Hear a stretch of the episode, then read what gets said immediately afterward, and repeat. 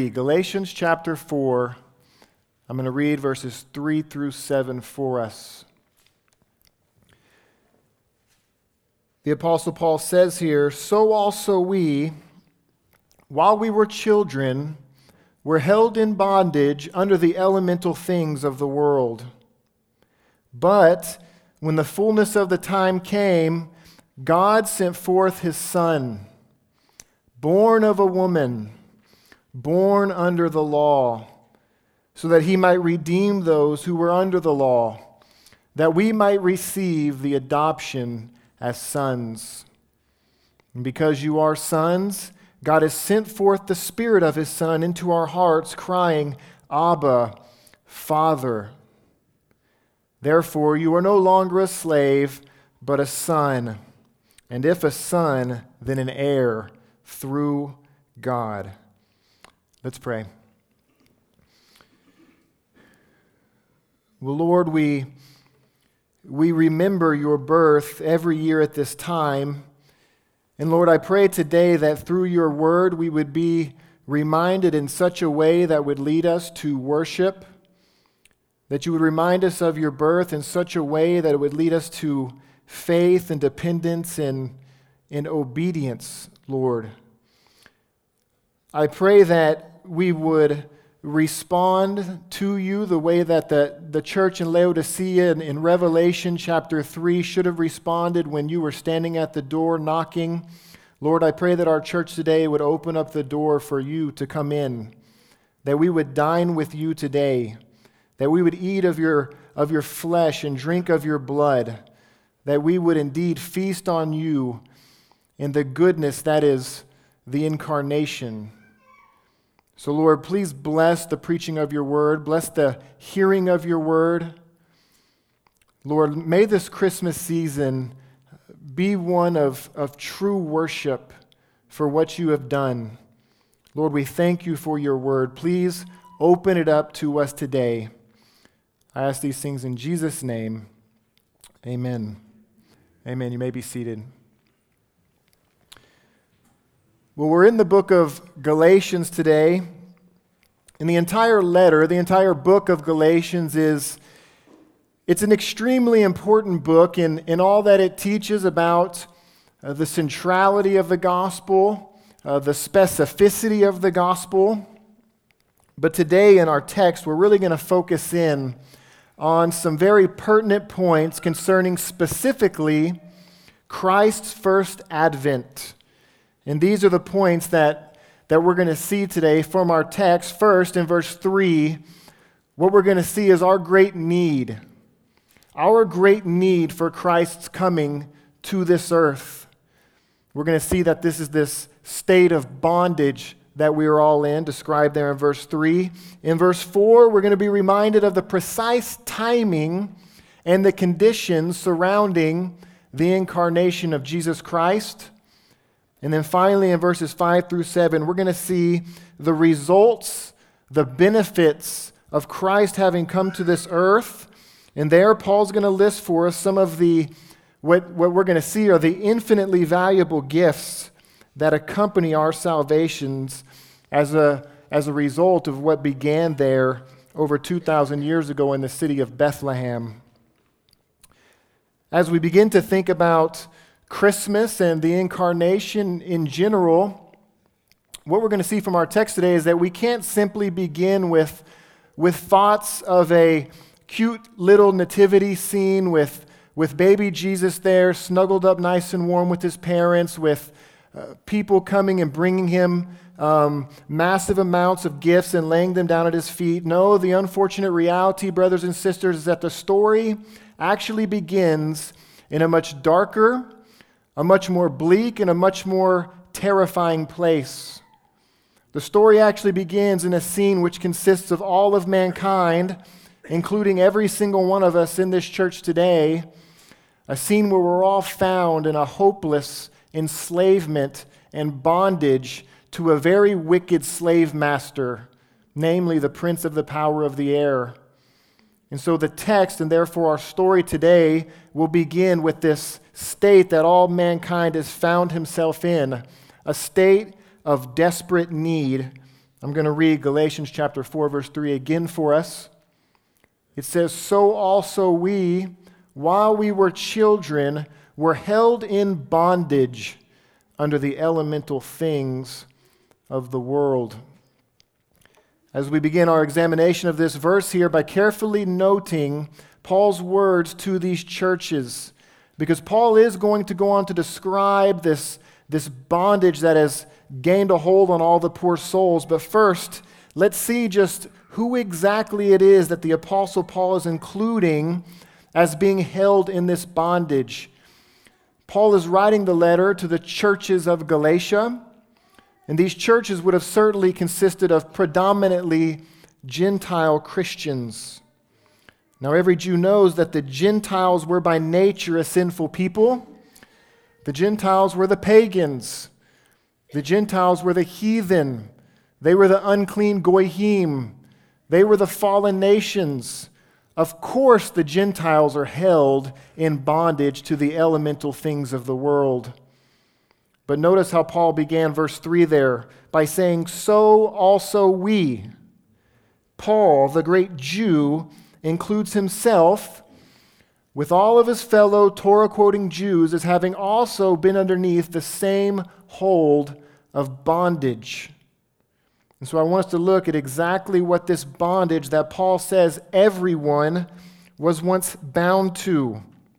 I think a helpful reference to see and figure out what this bondage is is to turn to a, a, a parallel verse, Colossians chapter 2, verse 8. We should turn there.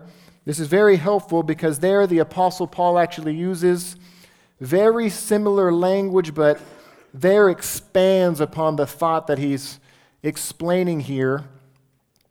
In Colossians chapter 2, verse 8, the Apostle Paul says it like this He says, See to it that no one takes you captive through philosophy and empty deception, according to the tradition of men, according to the elementary principles of the world, rather than according to Christ.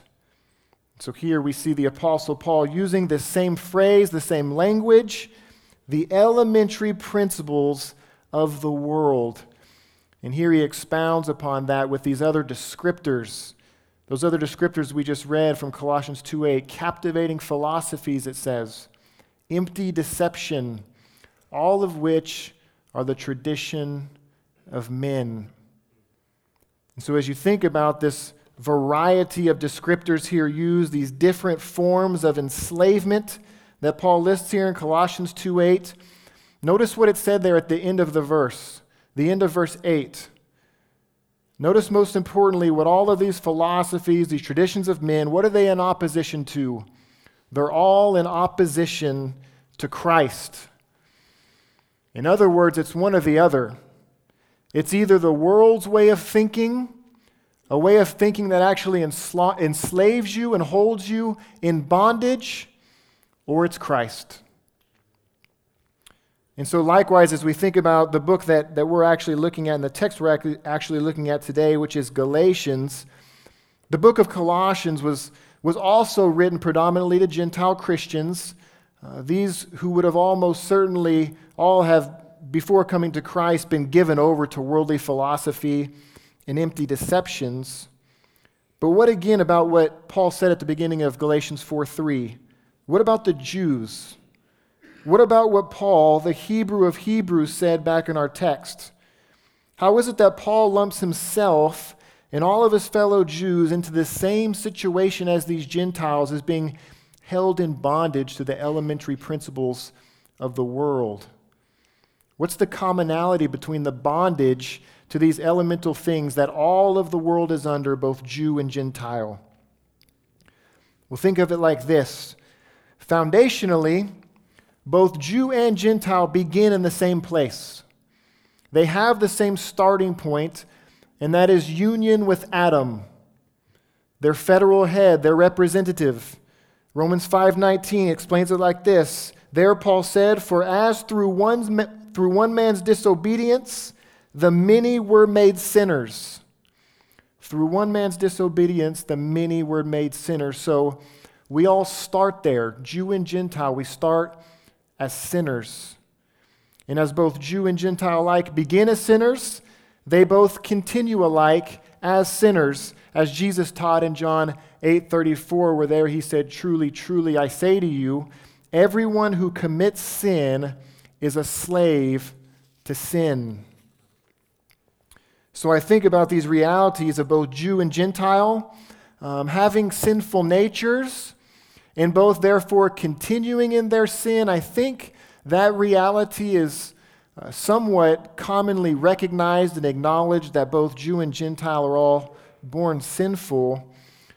But what I think is even more significant to note uh, than simply the reality of sin in all is the commonality of just how it is that every man who is held in this bondage attempts to free himself from that bondage. It's this vain attempt that all men make to free themselves from their bondage that makes the greatest congruity and similarity between all false religion, all false philosophy of both Jews and Gentiles. And it's the biggest aspect, I think, of what the Apostle Paul is referring to here in the language that he uses as the elementary things of the world. It's this world encompassing empty deception, this worldwide elementary principle, which I think is known to us as works righteousness. Works righteousness, also known as legalism, aka self justification. The worldwide natural man's way of thinking Eh, that he can uh, actually justify himself, that he can actually make himself good enough, obtain a state of righteousness by keeping a set of rules or by keeping a set of laws well enough that one day he will be saved. This is how all of the world naturally thinks. And this is the great deception.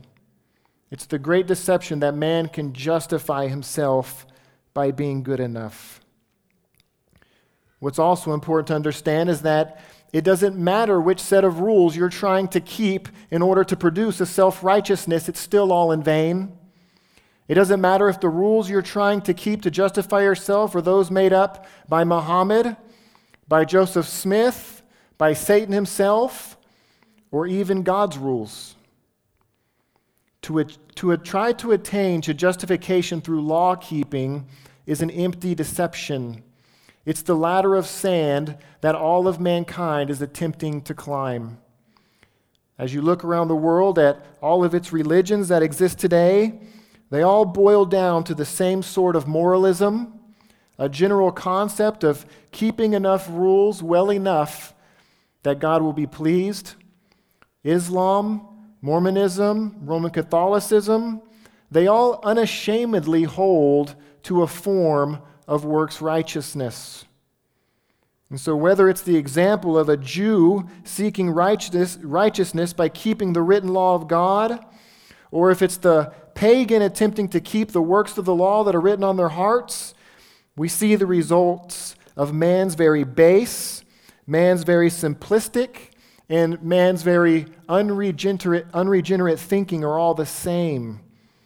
Man takes law, which was intended really intended to show one their lack, show one their need. And man attempts to use God's law to actually display his worthiness.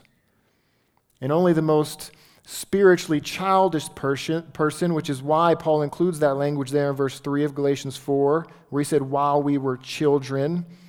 Only the most spiritually childish person would have such a low view of God and have such a high view of themselves to think that their righteousness will be good enough for a holy God. And so, brothers and sisters, remember that this was also once all of our pitiful and inescapable states of bondage. We were all likewise held to the elemental things of this world. And this is why we all desperately needed to be set free. This is why we all needed a Christmas.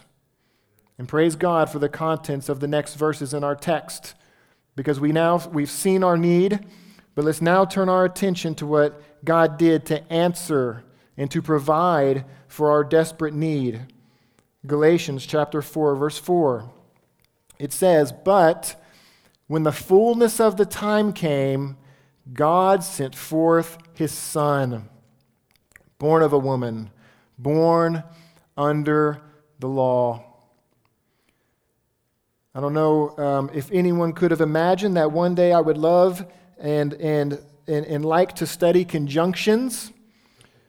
But this word here at the beginning of verse 4, but, it makes all the difference between my much deserved and certain eternity in hell and what is now my certain destination of a timeless existence in the presence of the triune God forever. The difference is, but, but God acted. That's the difference maker for everyone who is in Christ. We were in bondage under the elemental things of this world, but, but when the fullness of the times came, what does that mean when the fullness of the times came? Well, it means when God, who is sovereign over all of time, when he had orchestrated everything in this world to be just as he had planned it, just as he had wanted it from the beginning of time itself, that's when he sent forth his son. And we can wonder maybe as we as we think back to why 2000 years ago why was that the fullness of the times for the Christ to come?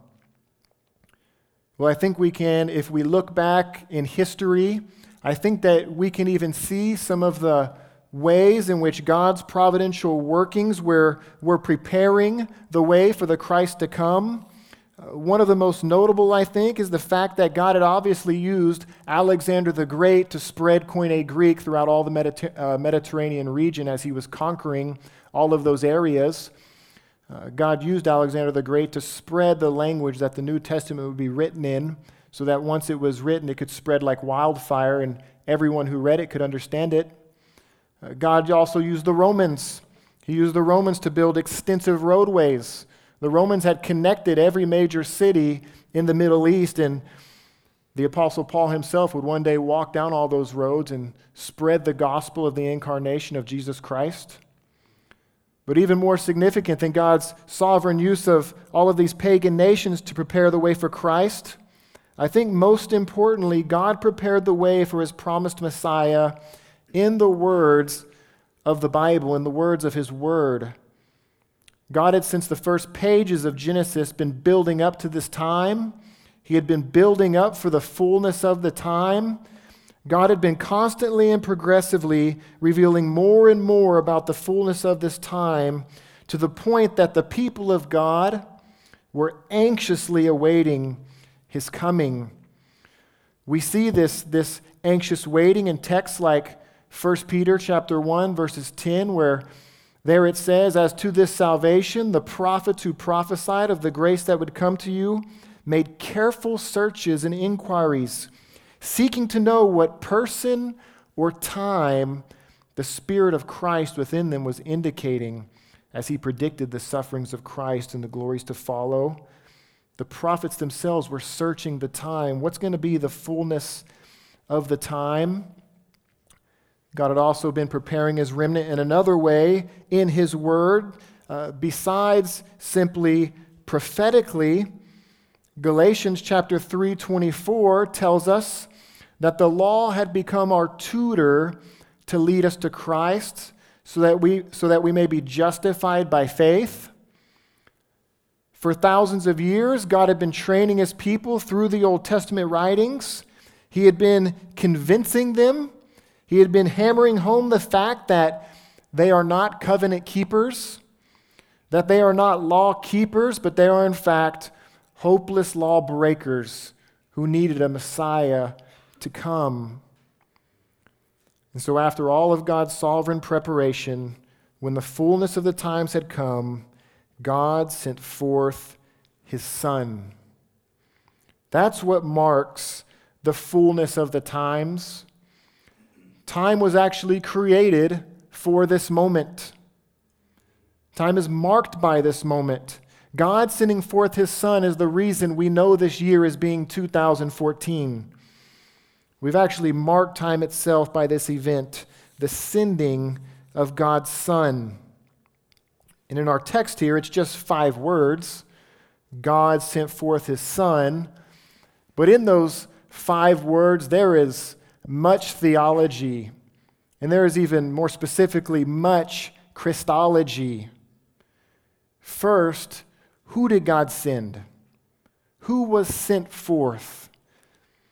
It says his Son. Yes, God has a Son. What does it mean to be the Son of God? Well, it means just what Hebrews 1, verse 8 told us it meant. We're there. God the Father is being quoted as speaking concerning the Son, where he says, But of the Son, he says, Your throne, O God, is forever and ever. God the Father is saying that the Son is God. And so it's in texts like this that we have the Father who is of course, divine, now attesting to the Son's likewise divinity. With texts like that is what leads us to our view of God being multi personal, uh, being triune to be exact. Father, Son, and Spirit, three divine persons, persons who communicate amongst each other, therein existing together, yet at the same time remaining distinct in their persons all making up the one being that is God. It's the Trinity. Even the Jews of Jesus' day understood the implications of Jesus being the Son of God in this unique way.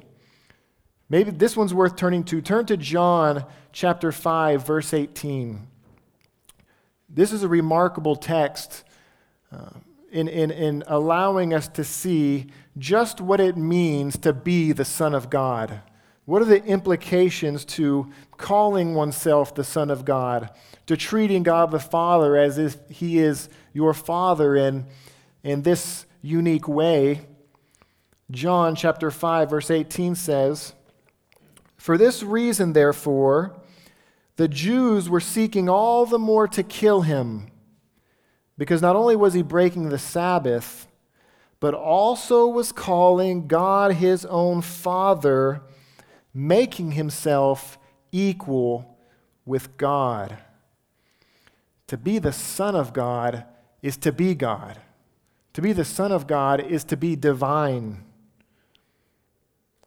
If you look carefully again at our passage back in Galatians chapter 4, uh, look carefully at the language that's used here to, des- to describe the sending of the Son. Um, in this language, in these words, we see Jesus' divinity is further attested to by the grammars necessitating his pre existence. And we see that in the words that he was sent forth. He was sent forth. Our two English words, sent forth, actually come from one Greek word. Uh, that word is ex apostellin. It's a compound word the root of that word is apostello. It means to send, to send away. And it even has a prefix on it to just to add some oomph to what is trying to be said. The prefix is ex, out of. He's being sent away, he's being sent out of. But where was the Son being sent from? Where was the Son before that manger scene in Bethlehem? From where was the Son sent forth? Well, of course, he was with the Father in heaven. He was in heaven. That's where he was. That's where he was sent from. That's where he was sent forth to the earth for his mission. And this reality that the Son of God was there in heaven prior to Bethlehem is important. It's important to understand that the Son of God pre-existed his birth in Bethlehem because there's many pseudo Christian churches in an attempt to deny the doctrine of the Trinity, that they want to teach the, the false Christology that Jesus became the Son of God at his birth or even became the Son of God later, even at his baptism.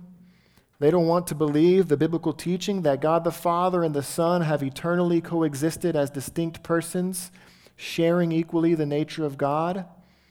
But right here, even in the text today, we see in our text the reality that Jesus, or the Son, more exactly, was there with the Father and was sent, pre existing his birth in Bethlehem.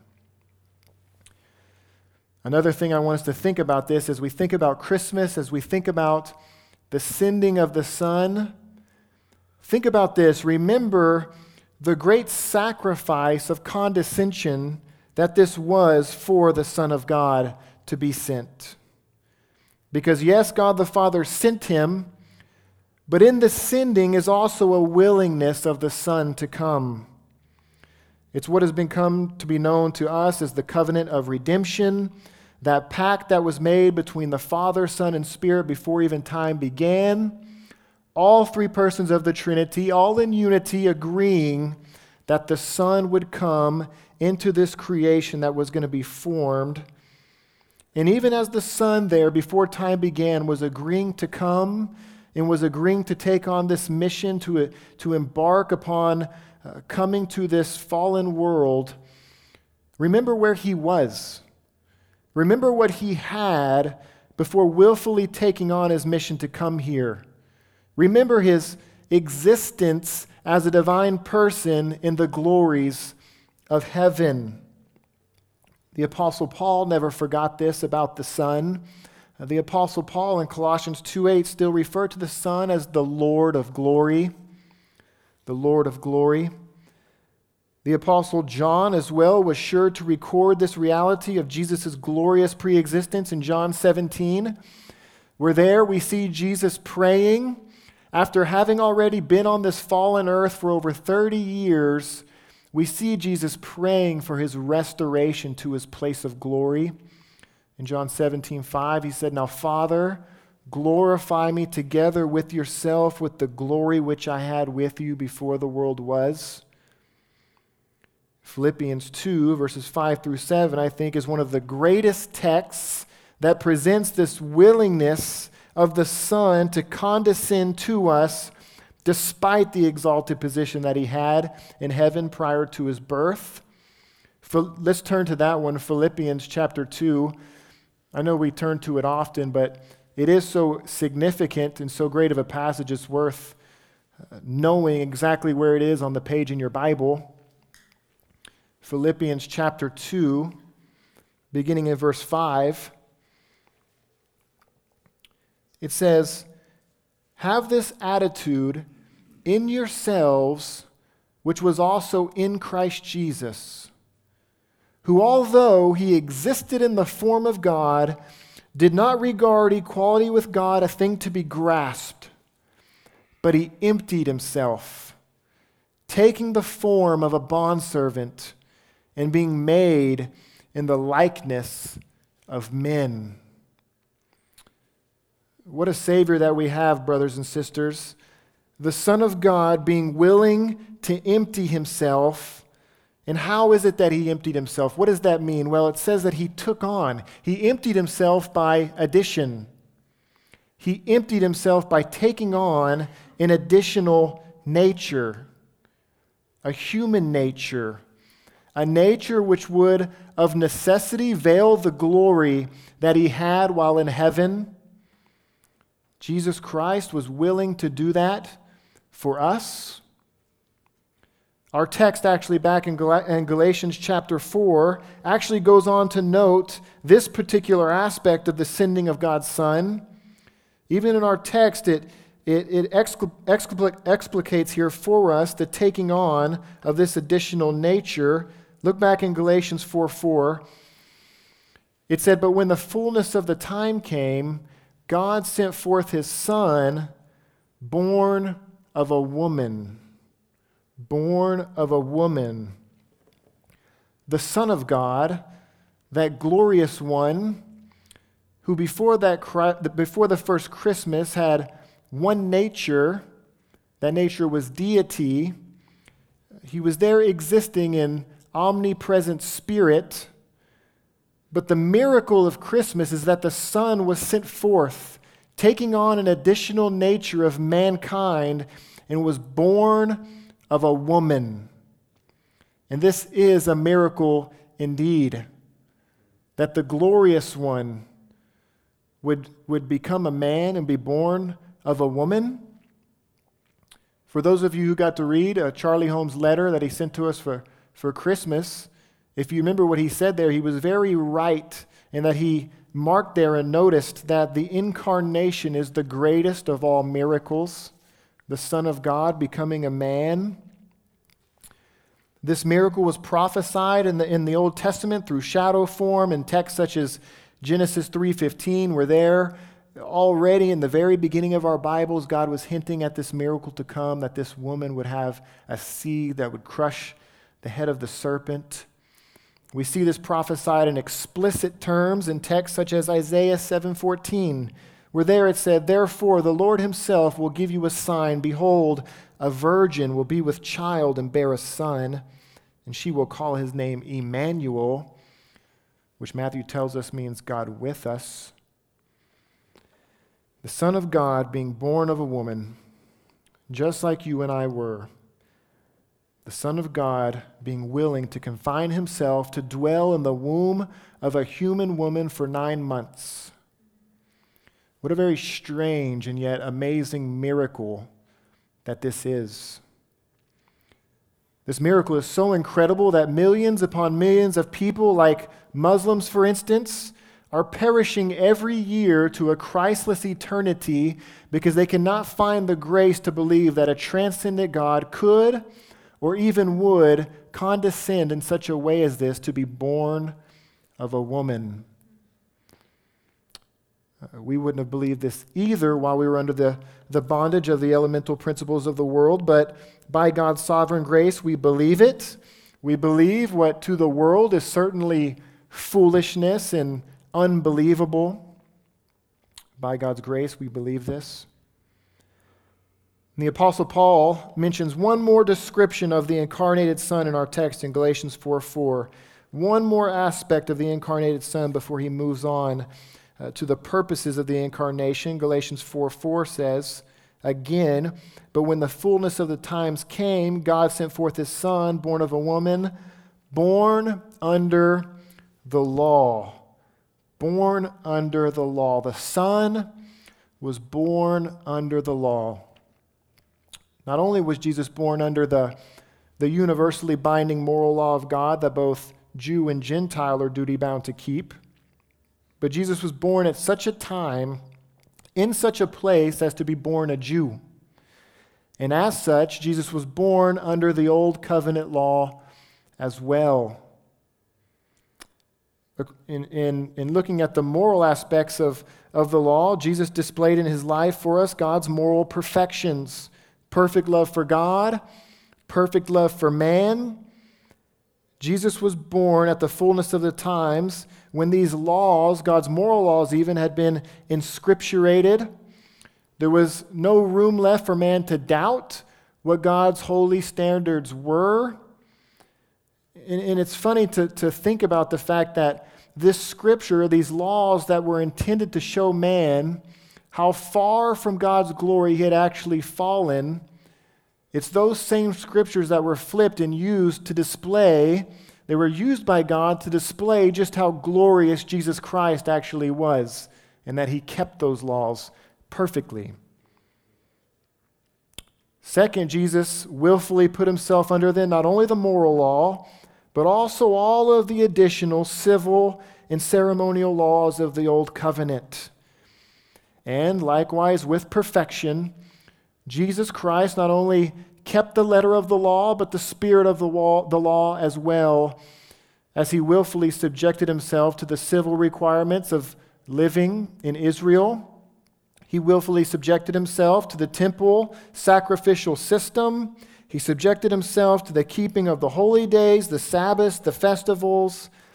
And in so doing, Jesus kept and fulfilled all of the laws that were added to actually prepare the people for himself. All of the types and shadows he fulfilled in himself. Jesus Christ kept every single law that God has ever required of any man, whether Jew or Gentile. And all of that law keeping for a very specific purpose, as our text is going to go on to say. Let's read our text again. I'm going to, I'm to pick up in verse 4. I'm going to begin the reading of verse 4 again. It's going to be the final points of our text. We're now going to look at the purpose of the incarnation, the purposes of the incarnation, beginning in verse 4. But when the fullness of the time came, God sent forth his Son, born of a woman, born under the law. Verse 5 so that, so that he might redeem those who were under the law, that we might receive adoption as sons. Because you are sons, God has sent forth the Spirit of His Son into our hearts, crying, Abba, Father. Therefore, you're no longer a slave, but a son, and if a son, then an heir through God. In these verses, in verses 5 through 7, I counted four purposes for Jesus' incarnation and all of his law keeping. Let's just begin. Let's go through them in order. The first one listed, beginning in verse 5 Jesus was born, Jesus was sent forth so that he might redeem those who were under the law. He was redeeming those who were under the law. Jesus' birth in Bethlehem was part of a great transaction. Through Jesus' life and later death, he was actually making a purchase. He was redeeming all of those whom the Father had given him all of those who would believe in him, whether Jew or Gentile. He was redeeming all of those who had been under law. But what was the price? What was the redemption price to pay for so many cursed sinners? Well, it had to be a man. As we've learned in Hebrews chapter 2, he had to be made like us in all ways so that he may be our faithful high priest. He had to become a man just like us, and he was born of a woman and he had to be of infinite value. The price was of infinite cost. He had to be of infinite value and infinite worth, of such a worth that there would actually be no need for any other sacrifices to come. And so, in order to carry out this redemption for those who are under the law, Jesus put himself under that law in their place. In their place. In other words, the redeeming work of Jesus Christ that he accomplished was distinctly substitutionary, vicarious. Christ Jesus in our place. A free gift to you, Christian. Free gift. So, Merry Christmas. But that's not the only gift.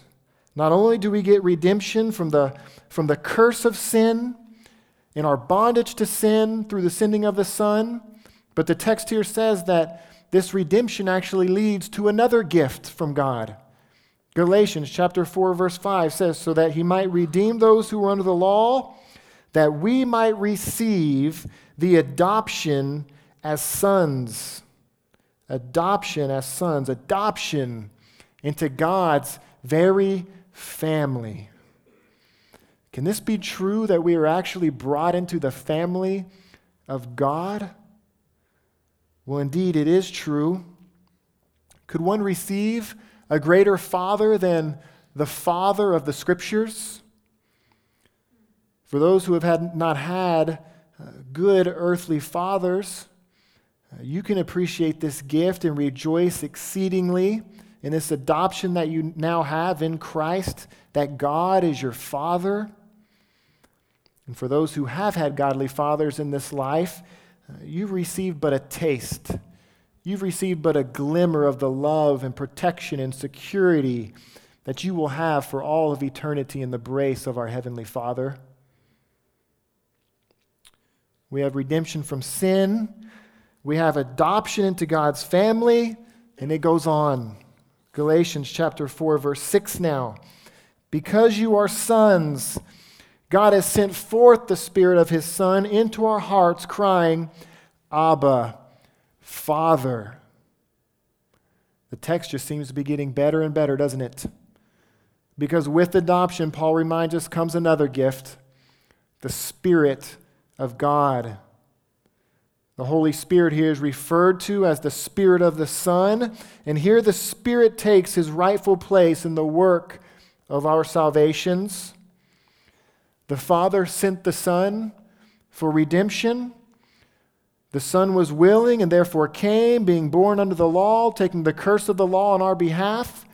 And now the Spirit, in turn, fills us, sealing us, ensuring us that we are, in fact, the children of God. And the Spirit of God here so ensures us of our adoption by not only prompting, uh, prompting us to cry out to God as simply Master, although He is certainly our Master, but because we've been adopted, the Spirit of God comes inside of us and, and causes us to cry with a, a most intimate cry, that of Abba, Father. Abba being that Aramaic term what, that the youngest of children would use to refer to their father whom they loved. That word Abba is so intimate of a word that this is how the unique Son of God cried out to the Father when he was in the garden. It's recorded there in Mark 14 36. Uh, the prayer that he made before going to the cross when he was at the very height of desperacy to be heard and to be comforted by his Father, he cried out, Abba, Father. But what's amazing, somehow we likewise are brought into this relationship with God the Father by which we now speak to him with the same intimacy that the eternal Son of God spoke with him. What an unbelievable gift to have the Spirit of God in us. Let's close with Galatians 4 7. We're here. What we're really going to get is a, a summary a summary statement, in a sense, of all that we've been reminded of today, with once again another additional gift mentioned at the end. Galatians 4, verse 7, it says, Therefore, therefore, you are no longer a slave, but a son. And if a son, then an heir through God. The therefore at the beginning of our verse looks back to everything that God has done through the sending of his Son. Therefore, we are no longer slaves to Satan and to our sin, but we have become the sons of God. It's the difference is as wide as heaven is from hell. We're no longer sons of the devil, but sons of God. And just as the reception of the Spirit is a result of our sonship, so now too, another gift is tacked on. Now we're told we have also become heirs. We've become heirs. This truth, along with everything else that God has been revealing to us today, is likewise on the verge of almost being too amazing to believe. We're now adopted sons, heirs of God's estate, heirs of God's kingdom fellow heirs with Christ, it says in Romans 8 17. And I'm going to turn to it again to Revelation chapter 3 just to make sure it's still there in my Bible because this is unbelievable. Revelation chapter 3, verse 21, talking about sharing everything and inheriting everything that is God's. Revelation chapter 3, 21 says, To he who overcomes, I will grant to him to sit down with me on my throne. To sit down on the throne of Jesus Christ. That's unbelievable. I'm having trouble believing that. How can we ever then, brothers and sisters, look at this temporary and passing world the same again, having just been told what we have been told about what we have and where we stand with God because of what Christ did. How can we not praise our Savior with genuine worship from our hearts because of what He was willing to do for us? How can the gifts that we received during Christmas even compare to the gifts that we just read about? Well, my prayer is that the gifts that we get this year, and I do give gifts and I get gifts, but my prayer is that this Christmas, these gifts will grow strangely dim to us. My prayer is that they will not in the least bit distract you from being fully satisfied with the gifts that God has provided in Christ. And I'm going to end just by reminding them of you, uh, reminding you of them again. Because the Son was sent, we have redemption. We've been freed from our, our wicked slave master. We've been freed to live to God. Because the Son was sent, we have adoption into God's family. Because the Son was sent, we've been given the Holy Spirit, God Himself. And because the Son was sent, we are heirs of God with Christ. Brothers and sisters, may we truly celebrate Christmas this year.